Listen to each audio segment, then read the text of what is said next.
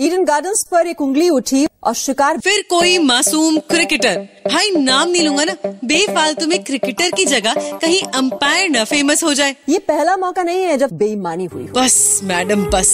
आपकी यही बात ना दिल को छू गई। क्योंकि मुझ जैसे कई सारे क्रिकेटर्स जो अच्छी फॉर्म में भी थे और अच्छा खेल भी रहे थे बेवजह आउट हो गए। भाई इतना सेंटी म्यूज़िक मत लगा। गलत आउट हुआ करियर खत्म नहीं हुआ अभी मेरा।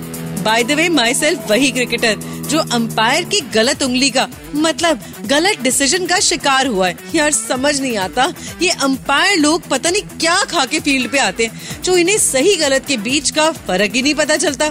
आउट को नॉट आउट और नॉट आउट को आउट दे देते हैं। भाई तेरे इस भूले के चक्कर में ना ना जाने कितनों के करियर पे आ जाती है। मैंने तो बचपन से यही सुना था कि क्रिकेट का अंपायर बिल्कुल कोर्ट के जज की तरह होता है जो दोनों पक्षों की दलील सुनकर और अपना दिमाग लगाकर एक फेयर डिसीज़न देता है। तुम्हारी तरह नहीं जो जेंटलमैन गेम को भी कंट्रोवर्शियल कर देता है। Oh.